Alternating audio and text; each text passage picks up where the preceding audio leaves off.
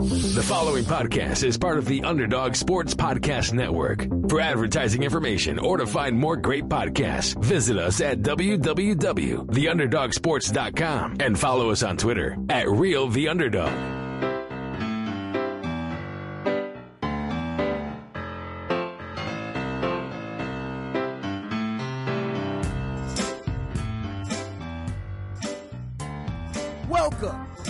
Underdog Sports MLB Show. Here are your hosts, the luckiest men on the face of the earth, Chase Fedorsky and Bryce Holden. Welcome to episode 200 of the Underdog Sports Baseball Show with Bryce Holden. My name is Chase Fedorsky. 200 is a very big number. Um, so I want to give the quick obligatory thank yous to everyone who's helped us along the way. Chris, the Underdog Sports Podcast Network, thank you for giving us a platform. Uh, Sam Beck, our former producer, thank you for teaching me how to operate GarageBand. Uh, and Alex Spector, who founded the podcast with you, with me, we love you. Uh, thanks for sticking with me, sticking through it with me at the beginning. And Alex, you will be proud to know, and the BovadaSportsbook.com odds of this being able to occur were very, very slim. But if you were listening to us from the get go, you would know that one of our original bits, think Jimmy Kimmel and Matt Damon saying, you know, if we had more time, we talked to Matt Damon, was we would always talk about Richard Bleier. So for the fact, the fact that on the 200th episode of the podcast, Richard Bleier got traded, and I get to organically talk about him during this week's episode, that put a smile on my face. And organic, coincidentally, The Departed is on the background in our TV, so you get to do Matt Damon. I swear to God, that part was un- unintentional. That part was unintentional. That part legitimately was unintentional. I was just thinking of a long running bit. And, uh, you know, I've been listening to Bill Simmons and Cousin Sal a lot. Cousin Sal, Jimmy Kimmel, Matt Damon. Pretty Jimmy easy, Kimmel. Pretty easy straight line there. Uh, a lot to talk about this week, but we are going to start with uh, a little bit of rankings. Uh, it's something me and Bryce like to bicker about, and it's something I, I at least haven't looked at these rankings yet. Have you? I have not. Okay, I've had the link in our notes for like two weeks. I figured 200th episode, we might not have much to talk about. This will take a while. Uh, and then a lot of stuff happened in baseball this week. Typical. Uh, good problem to have, though. So, MLB Network every year, uh, the top 10 and the Shredder, uh, they do their top 10 rankings by position. Uh, they have not done starting pitchers or catchers yet. So, we'll do starting pitchers next week because that's probably the one that requires the most amount of thought. And catchers, maybe to some degree, also just to think of like six to ten requires some thought. I think a lot of, if you go through it, a lot of the positions have a drop off. So let's start. We're just going to go in positional order that they're listed on MLB.com. Um, let's go with shortstop first. Should I go one to ten or ten to one? One to ten. Trea Turner, number one. Last year he was two. Uh, Correa, two. Xander Bogaerts, three. Corey Seager, four. Francisco Lindor, five. Dansby Swanson, six. Bo Bichette, seven. Willy Adames, eight. Tim Anderson, nine. Wander Franco, ten. I don't have a ton of problems here. Yeah, I'm gonna be honest. The shortstop list. I I think the biggest thing for my, in my opinion, for these lists is that they get number one right, and they got number one right in Trea. Now my question is that I'm wondering who was number one last year that is no longer. I was list? thinking is it Tatis. Oh, good call. I was gonna say him or Javi Baez, but it doesn't make sense for Javi Baez. Uh, when we go position by position, let's we'll say if we have any qualms, and then we will say who we think has the best odds of being number one next year at this time. I, I mean, looking at this list, the only thing I could be sw- swapped, I think Bogaerts is going to drop down. I think Bogaerts will drop down. I think Seager will move up. I don't. I I think Bo Bichette's going to move back up. Uh, Bo Bichette, you know, he didn't have this. Honestly, Bo Bichette had, a, as much as we've joked about Marcus Semien second half, Bo Bichette's was just as good. I think he puts it together for a full year next year, and he moves back up to three. Uh, look, Correa, it back up two three. back up, just up to three. Uh, he was seven last year. He was seven this year. Good to see Willy Adames getting some love. Uh, I mean, he's a guy, 30 homer bat at shortstop, good left-handed swing for Milwaukee. Wander Franco's a guy, if he mo- stays healthy, He will be up. he'll move up. Uh, Tim Anderson, I feel the same way. Shortstop's very deep. Tim That's Ander- my big takeaway. Tim Anderson, we have uh, one of the tweets of the week. I'll just say it now. There's one player in baseball for the past four years who've hit 300 every year. Tim Anderson. No, shortstop. I, I mean, my guess without looking at this list, third base will be the deepest position, but the left side of the infield across the league. Yeah. where you want to be. I still think Trea Turner's number one next year, though. I think Turner They're putting him in a great spot, too. I think Correa moves down a bit. I'm surprised. I'm surprised, but not angry with him at two. Really, any of the guys two through five, you can kind of just pick them out of the hat, and I'd be okay with it. All right, second baseman. Uh, new number one this year. Uh, the previous number one, Ketel Marte, fell to eight. Jose Altuve all the way up to number one. Last year he was four. They have McNeil two, Andres Gimenez three. So two guys who came up in the Mets system two and three. Semien four. Love Marcus Semien. Brandon Lowe five. Jorge Polanco six. Brendan Donovan seven. Ketel Marte eight. Kolten Wong nine, and Gleyber Torres ten. I think Altuve uh, number one. You you can't dispute that at this point. I think last year went back over the 30 homer mark, 100 run total again. You know, McNeil two, I have no problem with. He's a reigning NL Bannock champ, just got a big extension. Some of this, though, I think this is where you get into the idea of.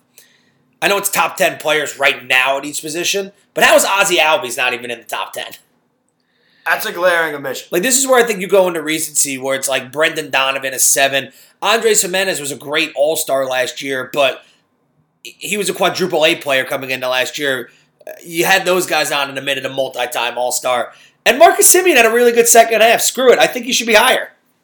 I I when I do player rankings, I tend to hold on to guys a little bit longer, and I'm usually pretty late to accept greatness. So I would have Semien at two. I just like I there's a lot of guys here I like, but like Ketel Marte did nothing last year. Kolten Wong had one of the like worst years of his career, and that was part of the narrative for him getting traded to Seattle. I, I just the no Albies on this list is crazy to me. That's a bad look. All right, third base. Third base is interesting because I think if you were to make a list of the top 25 hitters in baseball right now, Bovada over under of third baseman on that list, five and a half. Under. Okay. Oh, top twenty-five. Top 20, just hitters, not players, hitters. You don't think you would have one, at least one through five on that list? Well, that's why I took the under. And then, like, maybe make the case for one more? I don't know who I would, but That's why I took the under. it's fair. Thought it was a good over under then. Yeah. Machado one last year was seven. Jose Ramirez two. Austin Riley three. Devers four. Arenado five. Bregman six. Justin Turner seven. Muncy eight. Yandy Diaz nine. DJ LeMahieu ten. Huge issue. I saw this one on Twitter. It was Nolan Arenado at five is offensive. It, yeah, I think it's got to be Manny, Jose, Nolan, one, two, three. However you decide, if, however you wanted to rank those three, I would just say that's fine. They're in a tier to themselves, and then I would I have. think you then. I think. I think Devers ahead of Riley at this point. Yeah, I think if you look at the past, I, I think long term, I agree. I think Riley the past two years has outproduced Devers. I think Bregman six makes sense. Yes. You know, I think he's above like the veteran guys, but still not what he used to be in like the superstar tier. Turner and Muncy seven and eight. I feel like third base is such a deep position that having them seven and eight. Honestly, at this point, I'd have Yandy Diaz above them. And I, I can you classify DJ as a third baseman at all? I wouldn't, but I guess they did. Uh, I'm just real quick. I'm pulling up the standings from last year just to see if there's anyone that I feel like that was omitted. Like honestly, Muncy or Turner. I- I know like his numbers were down. I'd probably have Matt Chapman on this list over them. Defensively, uh, just for a defense. Yeah, um, look at just AL West. Who plays third base for the Mariners? Yeah, good question. They did not talk about that in Seattle. No. Um, I, I mean, I guess the rest of the list I'm okay with just scrolling through the teams, but yeah, I feel like Riley over. I, I just, I mean, Arenado finished top three in the MVP vote over Austin Riley. Arenado did. Yeah. I don't know. No, they are not. This is bad. This was just a really, really bad. This one was bad, but a very good position. First baseman. Um, it's to me this was wrong. Uh, Paul Goldschmidt, number one, the reigning NL MVP. You Fred- got an issue with that? Yeah, I. Freddie two, Vlad three, Jose Abreu four, Pete five, Olson six, Ty France seven, Nate Lowe eight, Luis Arraez nine, Hoskins ten. This is a position I actually have no problem with the ten guys they picked. Um, I think Vlad three makes sense. I would go Pete over Abreu. You know, I, I think Jose Abreu at this point isn't the hundred RBI guy that he used to be. He did hit three hundred last year. Pete last year mashed though. Olson, I think I'd have to put Olson in front of Abreu too. Even in I would put Olson ahead of Pete.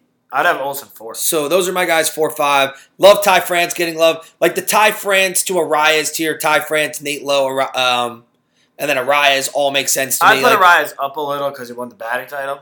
And Nate- Ty Fran, oh, that's first base. Nate Lowe though had a really unbelievable sneaky year last year. I think he won the Silver Slugger position. Silver Slugger at first base last year. Would it not have been Vlad?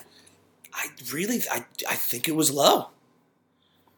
Yeah, Lowe won the Silver Slugger. As a, as a first baseman. 27 home runs, 76 RBIs, 302, 358, 492. At least Vlad got the Gold Glove. And then Hoskins 10. Like that makes sense. Rhys can still go into one. Number one, I have a problem with though. I know Goldschmidt is the reigning NL MVP. Uh, you're giving me one first baseman to start my team with though. It's Freddie. yeah, I agree with You that. were banging the drum for Freddie to win the MVP. I agreed, especially towards the end. I, I just think Goldschmidt last year, it, it was one of those award cases where, yeah, he won the MVP, but it was almost like he did everything he needed to do before August 1st, and we, in our minds, because we wanted to give Paul Goldschmidt love, we're okay with him locking up the MVP by August 1st. I, I do think it should have been Freddie. Freddie had my vote. Yeah, so I would go Freddie, Freddie Goldschmidt, Vlad. Freddie Goldschmidt, Vlad, Pete Olson would be my top five. That's good. All right, top 10 center fielders. Uh, Trout 1, Buxton 2, Julio 3, Nimmo 4, Michael Harris 5, Bryan Reynolds 6, CJ Cedric Mullins 7, Luis Robert 8, Mike Yastrzemski 9, Chas McCormick 10. I, I don't know offhand a ton of team center fielders, but there's no way Mike Yastrzemski could be still be in this top 10. He was so bad last year. I'll focus on the. I don't think you're going to have Buxton at two. That's so yeah, Trout 1. I mean, look, the no playoff thing aside, it, it's still Trout. He's one. I think you got to go Julio over Buxton. Yeah, The bet. Uh, what do we say? The best ability is, availability. And Julio missed some time. but way less time than Buxton. Ev- Everyone misses less time. And and then from there, I would probably go. And again, I'd probably go Reynolds and Mullins over Michael Harris, just because Michael Harris was a rookie. Uh, Nimmo at four, I have no problem with. Um, to me, the big climber on this list next year is Luis Robert. It goes back to what we just said about ability and availability. He's got all the ability. He's just got to stay healthy. This guy's a physical beast. yeah, All right, right field. Um, another really good position. pound for pound, this might be the best one based on where they have somebody projected to play. Judge one, Mookie two, Harper three, Kyle Tucker four, Cunha five, Springer six, Starling Marte seven, Teoscar Hernandez eight, Tatis nine, Hunter Renfroe ten. Uh, That one to ten, uh, based on the list we've seen so far, that's the position group I'm going to battle with first. It's a lot of excellent fielders on top of. Oh, Some well, on top of who who on this list can't hit? no, everyone can hit. That's everyone's it's, known It's two way players, a lot of two way Yeah. players.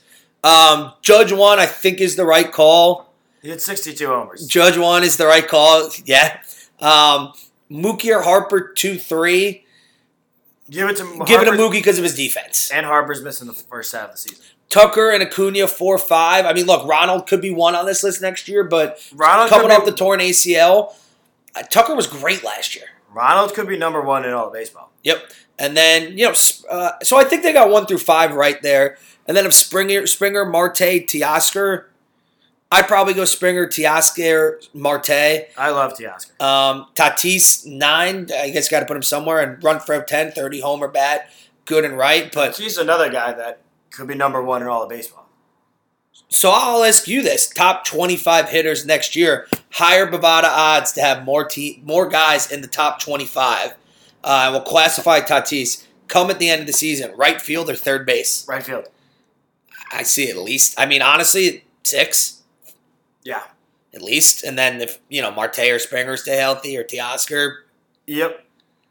I think the floor is five though.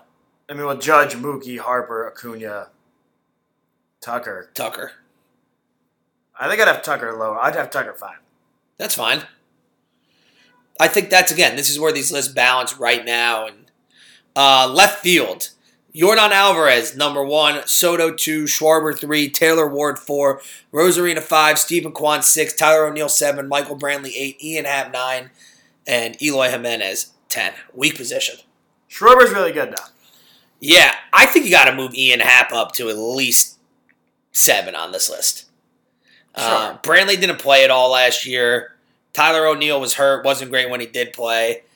I think he got a flip of Arozarena and Taylor Ward. Taylor Ward was a really fun first half story, but a Arozarena was not playoff Randy, but was still a 2020 guy last year. Taylor Ward was really good during that one stretch on Bovada when we were actually winning our Angels bets, for the first time ever. and then it stopped. Um, next year, left field, who is more likely to be number one here, Jordan or Soto? Soto. That's great. I don't know. I think Jordan's or Soto's best chance to be number one here might be Jordan as a DH again. Soto could also get Soto. Soto, it'll be fine. Top 10 relief pitchers Edwin Diaz, Emmanuel Clase, Devin Williams, Evan Phillips, Jhoan Duran, Ryan Pressly, Andres Munoz, Liam Hendriks, Jason Adam, Ryan Helsley. I think you just got to have Hader on here somewhere. Hader finished, started, and finished the season incredibly strong. Yeah, have him at in the back end, sure. I think the interesting part of this list, and it's showing how much baseball is evolving.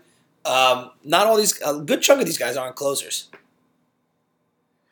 And there's no team with two players. Yeah, could have been the Brewers. Well, that wouldn't have been the Brewers regardless. Yeah, well, Liam Hendriks, I think, on, through no fault of his own, will get bumped through this list next year, so there'll be change. But I, uh, I mean, I expect Hader to be number one. We're drinking the haterade over here. Um, all right, you know what? Let's humor ourselves. Top ten starting pitchers. Do we want to go in order? I mean, I think we just rapid fire some names until we get to ten. Well, Sandy and Verlander. Sandy, Verlander, Scherzer, Yep. Degrom. Grom, I mean, I'm gonna have to. I, Cease, Cease, yes. Kershaw, no. Burnes, But I think Urias, Burnes, Urias. Zac Gallen.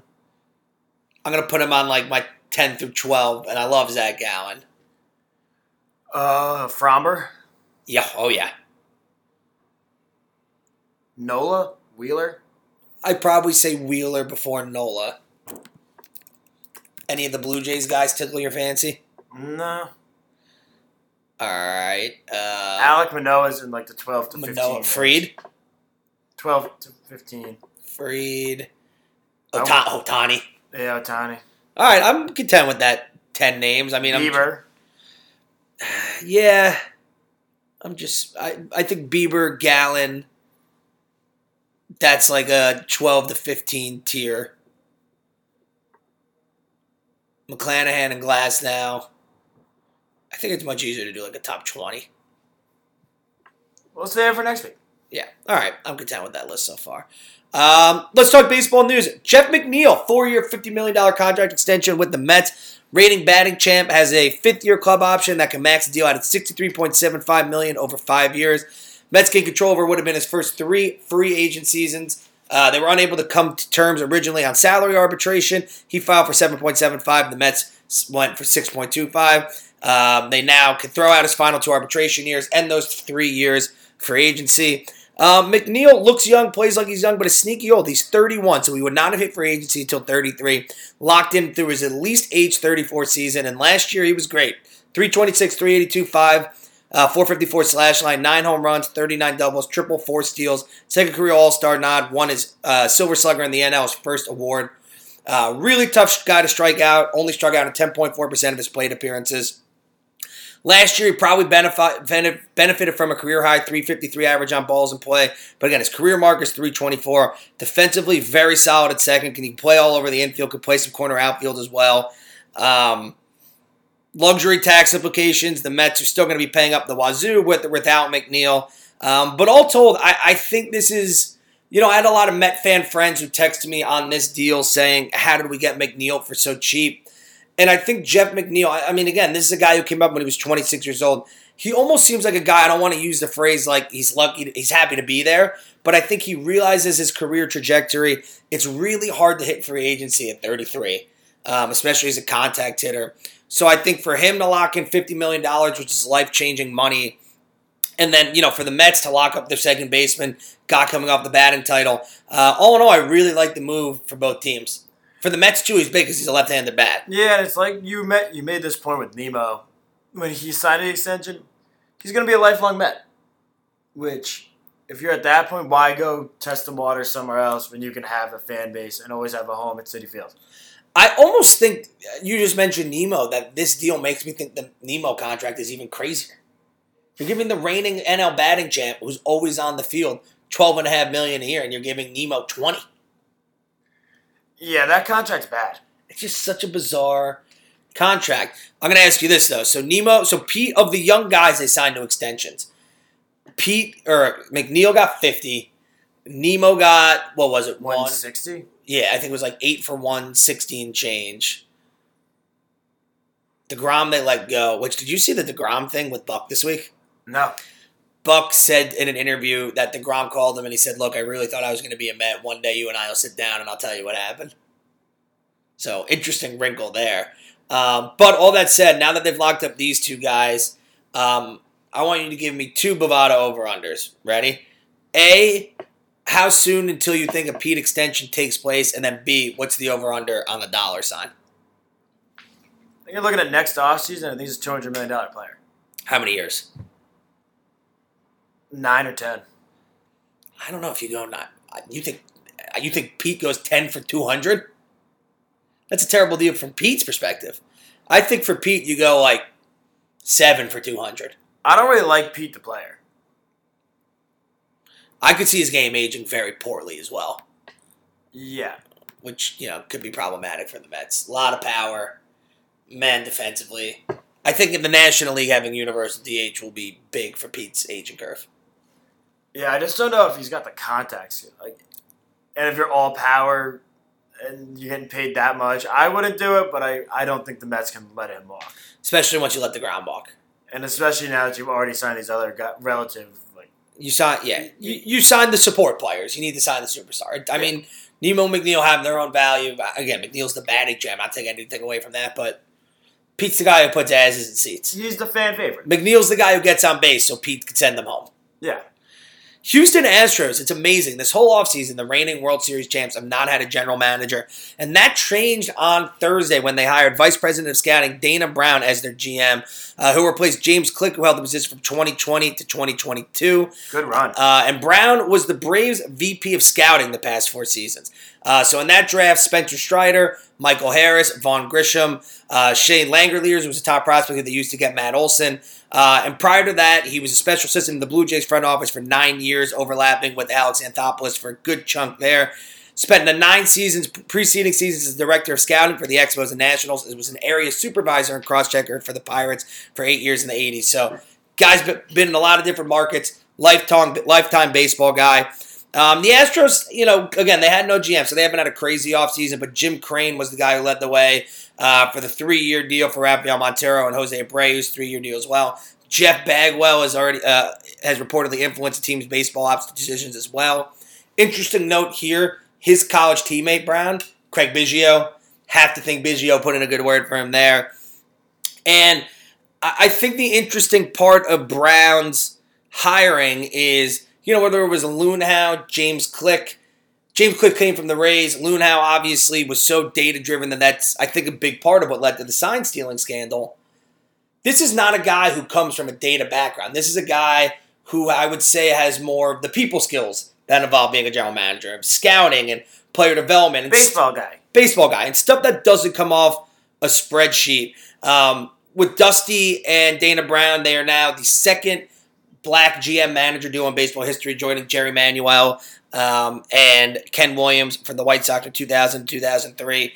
And overall, I think this is a great hire. And granted, a lot of these GM hires we don't know a lot about that the guys, but you look at this Braves team that he's been the scouting director for the past four years, or sorry, the VP of scouting, of player development and scouting. This whole Braves team was homegrown talent. So I, I have to imagine he's a great eye for talent. So is Houston. I think they'll continue to draft and sign international talent well under Dana Brown. I think the fact that they hired a black GM is an added bonus, and it's great for the game of baseball as they try to increase their diversity efforts. Um, but overall, you, you know, look, a, a, it's similar to what they did with James Click. They took it, they went and rated a team with incredible scouting and who has been very successful, and they brought them into their own, bring them into their own infrastructure. Uh, any thoughts on this hire? I everything Houston does works. I just trust him until they give me a reason not to. And yeah, Atlanta. That's the other. Ba- that's the other organization where I say the same thing. So I think makes sense to me. Moving to the Bra- uh, his former employer, the Atlanta Braves, they announced Friday that they have signed manager Brian Snitker to an extension through the 2025 season. He'd been heading into the final guaranteed year of his contract, which contained an option in 2024. They now bought those all out. Snitker will be the manager for at least the next three years in Atlanta. Uh, he signed a handful of short term extensions since taking over midway through the 2016 season. Uh, again, NL Manager of the Year in 2018 in his second full season. He saw an 18 win improvement from 2017 to 18. Past five years and counting, they have now won the NL East. Uh, they played at a 90 plus win pace in four of those seasons, including 2020, uh, 88 and 73 in 2021. That was a down year in the regular season, but they ended up winning the World Series in that year. Uh, Snitker can obviously manage. Uh, the club rewarded him after that World Series title by exercising the 2023 option early earlier, but again, this year they won 101 games, uh, topping the triple digit mark for the first time since 2003 with an unbelievable second half won the division for the fifth straight year. Uh, 542 and 451 in parts of seven seasons with him at the helm, 54.6% winning percentage. Of the Dodgers, Astros, and Yanks have a longer active postseason streak than the uh, Braves, but no club has won its division in the last five years. I love Snitker. I think this allows him to go out on his own terms because he is an older manager. I think he's 67. It also aligns him with a lot of the contracts uh, for the young talent they've signed. I was trying to think of a comparison for Brian Snitker when all was said and done you know, I thought to myself, is this a guy where if the next three years go well and they win division championships, is a Hall of Famer? Probably not, um, unless he manages more than 10 years. I don't think he'll warrant enough to be in that discussion. So here's my comp, and you can tell me what you think. If he wins two more division titles in the next three years um, and just the one World Series, his tenure in Atlanta is Joe Girardi's in New York. 10 years, missed the playoffs a couple times, but majority time you were in there, won a World Series Got to a bunch of LCSs. I just think Snitker's more beloved in Atlanta. Yeah, because Girardi was filling the shoes of Torre, which was not easy. Correct. Snitker was what Freddie Gonzalez. Yeah, which was easy. Certainly easy. And Snitker, I mean, Girardi also started with the World Series ring, so the whole tenure gets soured. Uh, I would think Snitker I mean, the, it's too early to tell because this Braves team can win the World Series every year, as currently constructed. So if he doesn't, if he keeps making the playoffs and doesn't win a World Series, I mean, is um, I almost said something that was wrong. You can say it. It's okay. Well, I was thinking just people that won a one World Series. Oh, in the Hall of Fame? Not in the Hall of Fame. Just like recent guys that have won. Like, is he? Um, I think Mike Scioscia.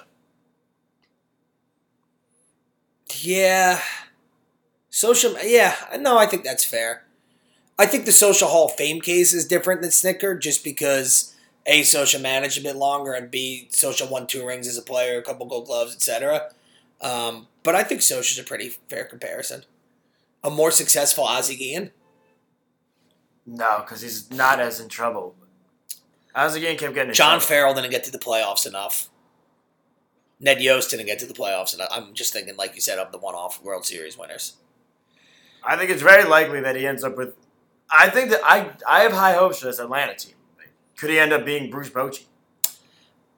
Yeah, I, I mean, look, I think if he manages, uh, and there's no magic number for managers when you get into the Hall of Fame conversation, but say he manages past 2025 and it's 12, 13 years, and it's 9, 10 division titles and one World Series championship then you have the conversation. Yeah. Especially in modern baseball. Uh, speaking of Ned Yost and the Kansas City Royals, his former team, Zack Greinke back in Kansas City, one year contract uh, between eight to ten million dollars. Greinke again was drafted by the Royals way back in 2002 as the number six overall pick. Made his debut in 04, seven seasons there. Cy Young win in 2009 for them. Pitched for the Brewers, Angels, Diamondbacks, Dodgers, and Astros between 2021 and 20 or 2011 and 2021. Made it back last year to Kansas City. Uh, 137 innings, 368 ERA, 26 starts, exactly what you would want out of an old starting pitcher.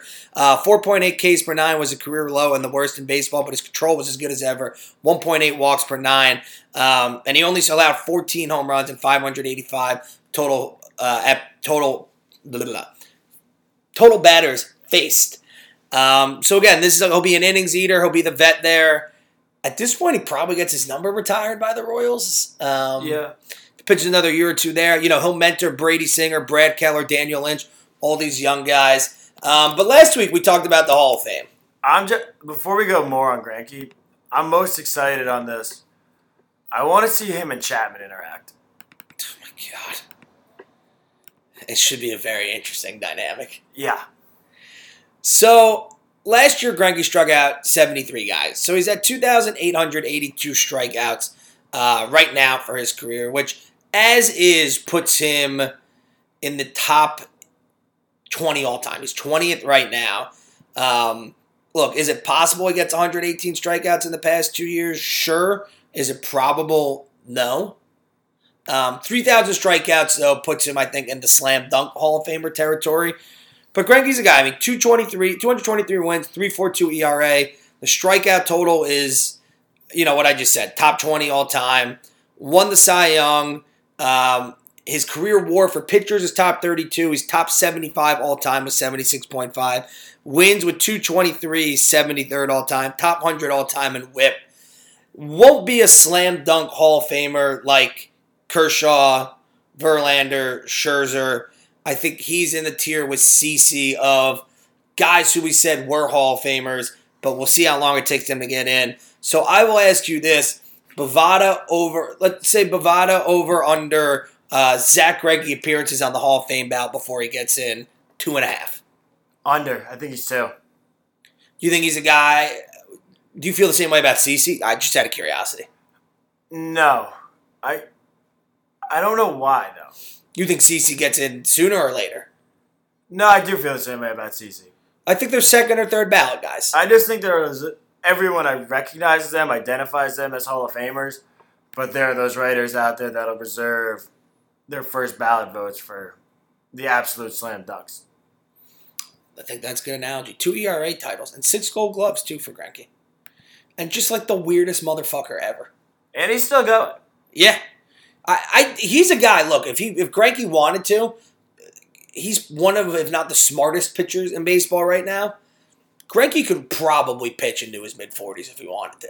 Yeah, With that control, sure. There's no reason not There's to. no reason And he's not to. And he, I don't want to insult Zack Greinke with my next comment. He doesn't strike me as the kind of guy that gives a shit if his career ERA ends up 0.25 higher than it should be because he stuck around. Like Greinke might just stick around and pitch because he likes to pitch. For whatever it's worth, last year he had uh, an ERA below three seven. Uh, you know who would have taken that last year towards the end of the year? The Every New York single team. fucking Yankees. Every single team in the league. Yeah. Rays made not one, not two, but three extensions this week. First one was with third baseman Yandy Diaz, three-year, $24 million extension, club option for 2026. Uh, they avoided arbitration there. His first three seasons with the Rays, DS at 266, 359, 418, 117 WRC plus. Last year, though, 296, 401, 423, nine home runs, 146 WRC plus.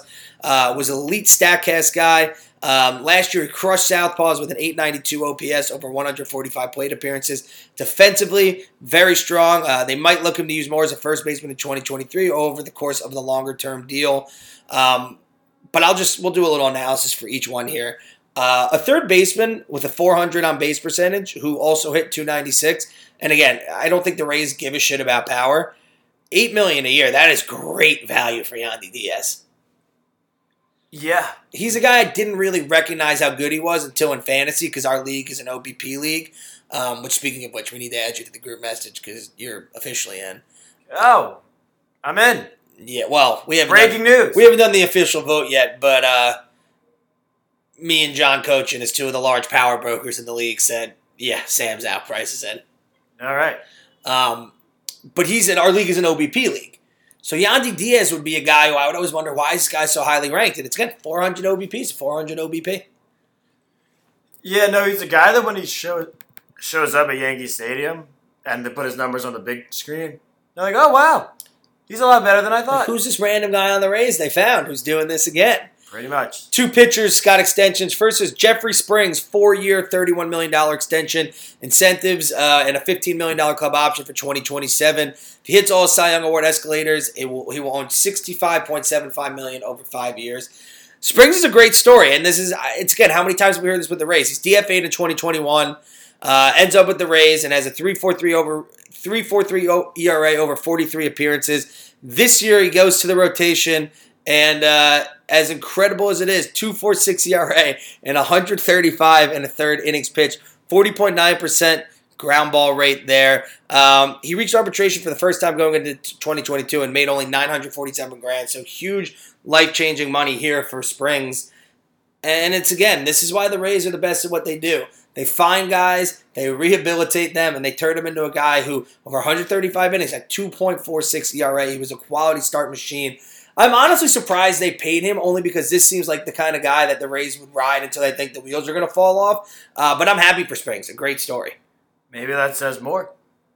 That Tampa went ahead and paid this guy because you're right. Usually he's the guy that the Rays would make a trade that on the surface looks bad, but as soon as he leaves Tampa, he just career goes down the tubes. But so it's. Again, I trust Tampa just like I do Atlanta and Houston. I guess I left them out of that example earlier. And a guy whose last name I like, Pete Fairbanks. Three year extension with a 2026 mil- club option. Uh, he's guaranteed 12 million over the next three years. 29 year old was acquired for the Rangers in a straight up swap for Nick Solak in 2019. And over the past three years, he's been one of the flamethrowers in the Rays bullpen. 270 RA, 33.8 strikeout rate. Uh, last year, averaged 92.9 mile per hour on his heater, 113 ERA, 43.7 strikeout rate. Didn't allow a run over his final 22 innings of the season. And these are the guys that the Rays get for guys who become mid league prospects. I think the moral of the story is always take the shot on the guy who throws 99 miles per hour. Yeah. You can't teach a guy to throw hard, uh, with a few exceptions, but you can teach a guy how to throw strikes. Um, and good for Fairbanks. This is now. I think what you just said is a very good point, actually. It's nice to see the Rays not just turning through these guys and actually locking up some of their core and, you know, having some continuity. As a Yankee fan, it sucks, but. It sucks, but again, the Yankees and Rays are fundamentally different. The, like they could Please be, tell me more. could not be two more different approaches to team building. Uh, and yeah, Tampa, or stadium building. Tampa does. Yeah, we should talk about that eventually. We'll get there as it gets more of a resolution. But finish your point. But no, Tampa finds guys and turns them. In, Tampa knows. Tampa's really good at what they do. Yep. Blue Jays signing a former Yankee, and I'm bummed out about this not so much because the player left, but that he left for the Blue Jays. Chad Green, two years, $8.5 million deal with options for 2025 and 2026. Chad turned thir- turns 32 in May. He was a quality reliever for the past seven seasons for the Yanks, uh, but got Tommy John surgery after being out all of last May. So again, this gives Green and the Blue Jays a fair deal on both sides. He can rehab on their dime this year if needed, and they have him for 2024. Hopefully, he comes back. Uh, over the past six seasons, 296 ERA over 260 appearances, 33.4% strikeout rate, only a 6.1% walk rate. Among relievers to throw over 300 innings in that stretch, he's fourth in strikeout rate. The only guy he trails are Hader, Edwin Diaz, and Liam Hendriks. Uh, so you're talking elite of the elite there. He was never a closer due to a role as Chapman, and he has so he has 11 just saves, but he does have 52 holds. We saw the good and the bad in Chad. Um, when the changeup wasn't working, the ball left the park very quickly, but he was so reliable from basically the entire, the totality of Aaron Boone's stint as manager of the New York Yankees. And to me, anytime Chad Green wasn't effective, it was just because the Yankees ran him into the ground. This was a guy I always liked, um, and I wish him well in Toronto. Blue Jays fans, you got a good one, and a guy where when he's working, the fastball changeup combo is awesome. No, it's a great pickup for Toronto. I like again, it's a reliever on a short-term deal, a proven, a proven reliever with a ton of postseason experience. So I think this is a great move for them.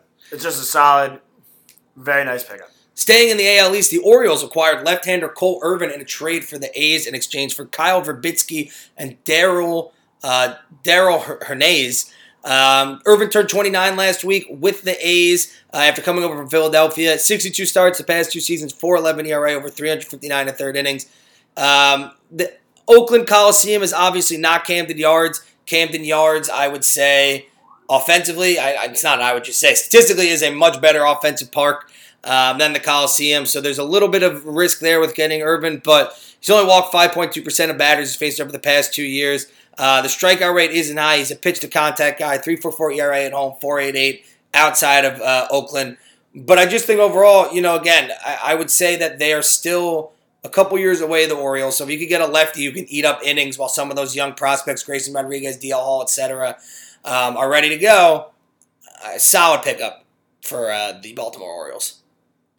They're coming. They've done. They they they're. I don't know how they turned around as quickly as they did, but this Baltimore team, again, they're making a lot of nice moves around the peripheries. They're, and I, I mean, this Rutschman kid is. I know that's not an Adley point, but Well, they have the number one prospect in baseball, Gunnar Henderson. That that ranking came out this week. They have Adley. Uh, I mean, how the catcher rankings haven't come out yet. How high do you think Adley is right away? two, Two. JT one, Adley two. yeah, I'd probably go Wilson over him just for this year, but that's it. yeah. Fuck. Catcher's weak. That's more a reflection on catcher than a pro Rutschman point. Uh, I'd actually maybe for one more year go Sean Murphy over him too. But re- regardless, the fact that you debuted in May, and we're already in discussion for the number two of the position. Uh, so yeah, solid move for the Orioles. Uh, Matt Barnes. We talked about Matt Barnes last week. We talked about Matt Barnes' girlfriend last week. Uh, no need to recap that. Uh, he got traded for the one, the only Richard Bleier. We love Richard Bleier. Uh, so the fact that he's a Red Sox, I'm a little bit bummed. Uh, but again, a really solid lefty, 309 ERA and 125 in third innings since the beginning of 2020. Lefties have hit 225 against him over that time span. Uh, J, JB, Alex, Richard Bleier lives to tell another day. It sucks we're going to have to watch him as a Red Sox. Um, but Matt Barnes and his relationships aside, good swing to take if you're the Mariners. This guy was an all star closer not too long ago. Why not take the shot for an aging left handed relief pitcher? Yeah, no, no, no problem with it. Did you hear the Mariners Marlins mix up again? Mm, Probably. Those M teams really confuse me. Are they the only two? Uh, sure. Mariners, Marlins. There's nothing in Montreal. Um, yeah. Well, he's a Marlin. Kim Ng traded for him. There you go. Uh, before we talk about a couple players retiring, um, I do want to mention something that won't impact us as Yankee fans because of the S Network and the Yankees TV deal, but something that very well will greatly impact the salaries of Major League Baseball teams going forward. Uh, and that is the fact that Diamond Sports Group, the subsidiary of Sinclair Broadcasting that's been running their sports uh, subscription networks after they picked them up from Disney, looks to be gearing up for an $8.6 million uh, billion dollar debt restructuring and bankruptcy court. Uh, there's a lot of business and financial terms and policies to work through, but it looks like they are going to skip an interest payment that they owe, which should be enough to get them into bankruptcy court. Um, and should they go that route, all their contracts with the MLB, NHL, and NBA will disappear into the night, uh, which could put at risk crucial broadcasting rights revenue for the likes of Major League Baseball. No league has used their TV contracts as a crutch like MLB teams. The Cardinals are currently bagging 66 million a year from Bally's, part of their 15-year, $1 billion deal they signed with Fox Sports in 2015. Um, the Rangers, who again have signed signed all these guys the past couple years, inked a 1.6 billion 20-year contract in 2010, and all told, the Sinclair Diamond local TV deals include 17 teams in Major League Baseball. Uh, the buzz around is around that the league themselves end up purchasing the distressed rights out of bankruptcy, though it's not quite that simple and involves a lot of processes uh, that make it very difficult to explain and even understand to casual people like us. Um, this might allow MLB to finally do away with the moronic blackout rules for MLB extra innings, uh, owned to teams' local TV rights themselves. Um, but again, there's no way the Cardinals and some of these teams will collect that sort of TV money that they do every year. Um, which means Major League Baseball and teams in general might actually have to care a touch more about ticket sales, uh, concessions, etc., all that good stuff. This, for a lot of teams, could be a financial disaster. Yeah. I, I don't know too much of these details of how it's going to play out, and I'm interested to see the next couple weeks how this whole situation plays out. But I would say baseball more so than a lot of sport because there's so many games. TV revenue is such a huge part of what allowed these teams to stay afloat. It's And yeah, I mean, this could be catastrophic. so it's TV revenue is big in all sports. Baseball, baseball is a sport that relies the most on gate receipts. They uh, they're actually because there's so many games. Actual attendance does matter to the bottom line of these owners. And if they're gonna lose all this, I mean, sixty-six million dollars is a lot of money. It's huge. So hopefully this doesn't cause them to make up for lost revenue in other ways that more greatly impact the fan experience. But again, I don't know a ton about this. So I need to read up more. Yeah, I, I mean, look, I, I think the silver lining of this is they now may actually have to put more time and resources into doing things for the fans, knowing that gate receipt is going to be even more important now. Like if you're the Pirates, some of these teams, I'm sorry to pick on the Pirates, but Pirates, A's, etc., you don't have TV money to just fall back on. If fans aren't in seats, you are in trouble. Yeah. Which is how it should be anyway, but yes, it's a product. yeah. Uh, two solid major leaguers retired uh, in the past 24 hours. The first is Dexter Fowler, former All Star center fielder and 2016 World Series champion, announced retirement today following a 14 year major league career. Uh, Fowler was drafted by the Rockies in 2004, was in the majors four years later. Um, cemented himself as a big leaguer the following season, 135 games, finished eighth in the Rookie of the Year voting, 266, 363, 406. Over the eight next eight years, he averaged 130 games a season, hitting 269, 368, 443 uh, with the Rockies, Astros, Cubs, and Cardinals. Uh, he went from Colorado to Houston and Houston to Chicago before reaching free agency. It originally looked like that stop in Chicago would last just one year. Uh, there was an agreement with the Orioles that took place, which Fowler uh, kept quiet, but then he stunned his teammates and the world at large when he walked in the Cubs spring training with a new one year contract. Uh, and again, he was atop the lineup all year, was a big part of that World Series championship team. 2016 team was the best year of his career. Uh, he had 276, 393, 447, made his lone All Star appearance. Uh, and then in the World Series, or in the playoffs, hit three home runs, five doubles. Parlayed that into a five year, $82.5 million deal with the Cardinals. Uh, and then his body just, you know, broke down. Um, 271 games over the next three years of that deal, one of which was 2020. Hit a collective 218, 320, 370. Got traded to the Angels. He tore his ACL was on a deal with minor league deal with the Blue Jays, uh, and all told was just said, I'm done here. Career 259, 358, 417 hitter, 127 home runs, 253 doubles, 82 triples, uh, 517 RBIs, 817 runs scored. In the grand scheme of that Cubs World Series championship run, I feel like Fowler's the piece as the leadoff hitter and table setter all year that almost gets forgotten a bit. I think Hayward's speech took over. I was about to say the same thing. Should thing. have been Fowler's moment. Yep, I 100% agree with you. Uh, you know, he was he was just so consistent and solid with them. Um, but all told, just you know, seemed like a very likable guy, and you know, a guy for a couple years though, before his injuries gave out, was a very He was solid. an all star. He's a five-tool player, all-star type player. Great career, good dude. I mean, I'm sure if baseball, that's the kind of guy baseball should have, just like show up at random pop up events. and I think they will. Uh, other guy retired. Darren O'Day announced his retirement yesterday uh, for going undrafted out of the University of Florida. He made his MLB debut in 2008. Pitched for the Angels, Mets, Rangers, Orioles, Braves, and Yankees during his 15-year career. 2.59 ERA, uh, 637 strikeouts, 166 holds, and uh, made 50 million. Made the All-Star team with the Orioles in 2015. 82 strikeouts, 152 ERA, 65 in the third innings. They then signed him to a four-year deal. Um, between 2019, 2009 and 2021, he had a 2.37 ERA with 21 saves. Uh, he had 30 postseason appearances, including four in the World Series with the Rangers. Uh, he signed a minor league contract with the Braves last winter at a 4.15 ERA in the regular season. Um, his last pitch in the major leaguer came July 11th against the Mets. Darren O'Day is one of those guys that most people, uh, for obvious reasons, remember because his delivery is absolutely bonkers. Um, but a 2.59 ERA in 15 big league seasons, that's a really good career for a relief pitcher. Yeah, I always kind of remember him on good teams. I was about to say the same thing. And just, I, I mean, you look at the guys he picked for Angels, Mets, Rangers, Orioles, Braves, and Yankees, always in the playoffs. Yeah. Um, in fact, his 2.59 ERA and 167 ERA plus amongst relief pitchers with 600 plus innings in Major League Baseball history, the only people here he's behind is Mo, Wagner, Kimbrel, and Papelbon. So it's a pretty elite company there. Um, do you think Darren O'Day, in the, amongst the baseball circles, might be best remembered for a slider that went so in with his funky delivery that the guy swung and missed, even though the pitch hit him in the nuts? Pretty much. It's a pretty all-time moment. Uh, so congratulations to Darren O'Day on a great career. Uh, some miscellaneous news to wrap up the podcast. Josh Harrison and the Phillies, one year, $2 million deal. 35-year-old last year, 256, 317, 330, seven home runs in 119 game for the White Sox. Um, primarily played second base, where he's been over his 12 years in the major league so far.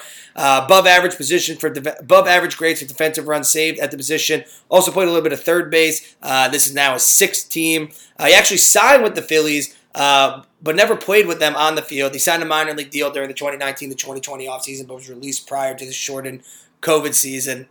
Again, this move is not going to jump off the headlines, but for a team that has already been in the playoffs and is looking to get back, I love a guy like Josh Harrison, a veteran who can play all over the infield. These are the moves that the Yankees used to make during the dynasty. Um, I love it. It's a good move. Won't get talked about, but it's a good move.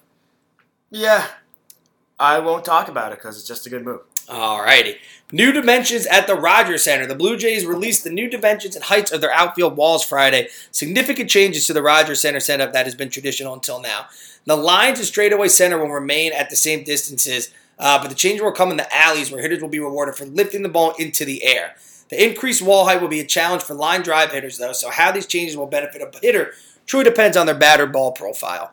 Uh, left goes from 328 feet. Uh, the wall gets increased by four feet. Right field line, the wall is up two feet. Uh, left and right center, in seven feet, up a foot.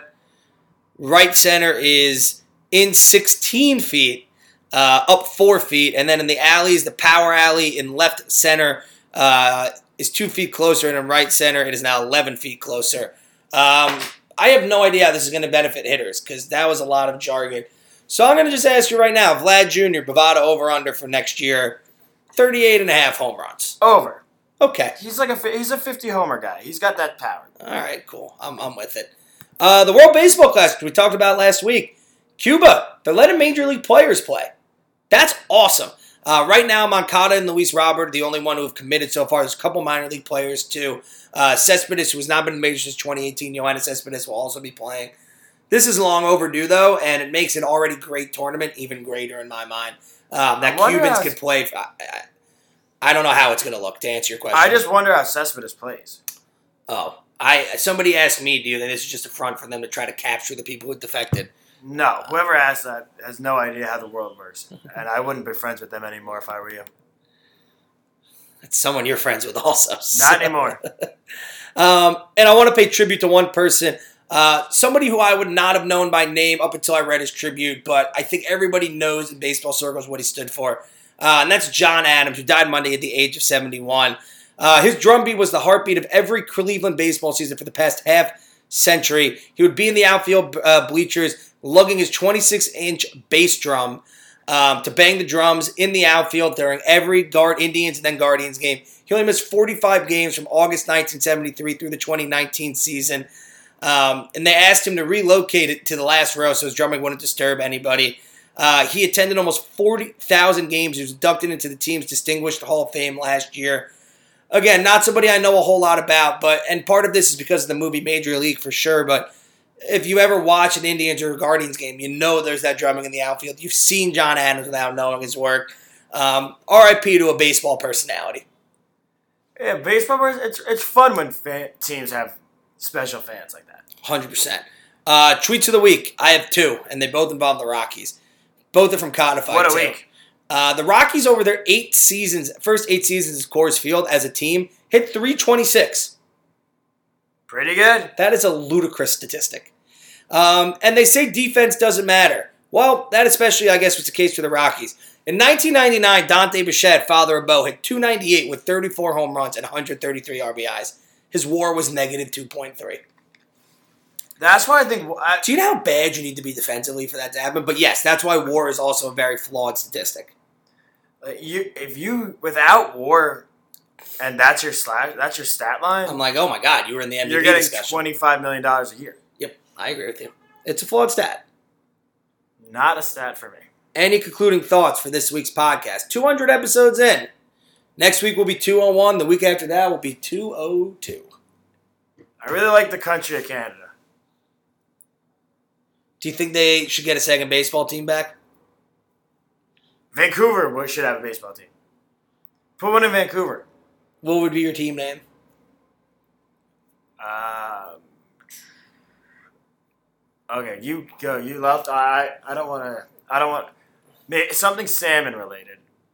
I would go with uh, the van. What's the word? The good word that starts with a V. Vampires. The Vancouver Vamps. Or you know what I would actually do? I mean, it's direct ripoff of some other team names. The Vancouver Voltage. I like that. I like that too. And their mascot will be the Watts. Watts the lightning bolt. Watts the Lightning Bolt. Um, for me, I you know I don't have many concluding thoughts. There's no football this weekend, so uh, if you have any good things for me to do to fill my time, let me know. I would I would really appreciate it. I have it. a random basketball concluding thought. sure. So we're watching the Knicks game in the background now. The Yeah, I'm gonna want us to change this channel because it's making me sad. Um, Jalen Brunson. I, I know nobody gets called for carries. Jalen Brunson carries every time, and it's bothering me. That's why Julius Randle should be the All Star. I think he will. Um, I had to tie this up in a baseball. Not, I don't know. Do I have any good baseball? Should I just tell a random baseball story to end it? There's also a, if you drive from Seattle to Vancouver, there's a town in Canada called Softball City. Oh, that was the name of the town? Yeah, Oh, that didn't register with me. I thought it was like at Town X, the softball city. no, it's called Softball City. Holy shit. When are we getting the whole team to play there? I would go back anytime. You don't even have to ask me. I may already be there. Huh. That's good to know. Price of clincher softballs. Should I end with a rant? Yeah, That's crazy. It's almost $16 to get one clincher softball, which then leads me to think how much does a baseball cost? There's no way a fucking baseball costs that much money. they're smaller. So you think it's like three baseballs for the price of one softball? Yeah, Holy shit. No wonder they would get so pissed in Little League when we would hit balls in the woods. This all makes sense to me now. you're growing up. As like an absolute, I was gonna say an absolute adult. Um, as an adult, um, here will be here will be my last concluding thought. I'll ask you about uh, a baseball pop culture thing. If you could start your baseball team with any one fictional baseball character, who would it be and why?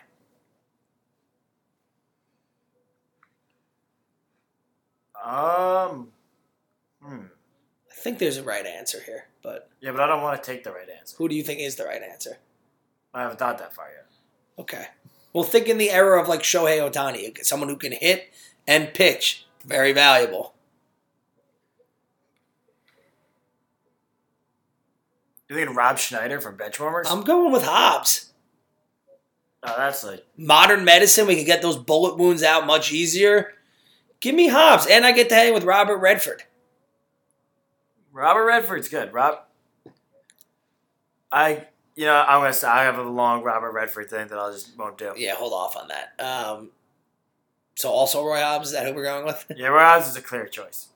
All right, we'll go Roy Hobbs with honorable mention to Stan the Man Ross. Because we know he knows how to bunt. Which era? Ha- Stand the man. Just Stan the Man Ross. I don't know if he'd get along. That would be a tough dugout. I could see them not getting along so well. All right. Well, if you can think of the interpersonal dynamics between Stan the Man Ross and Roy Hobbs, uh, give us a shout. We'd appreciate it. Uh, thanks for everyone who's been along with us for 200 episodes with Bryce Holden. My name is Chase Minorski. This is Underdog Sports Baseball Show. Have a great week.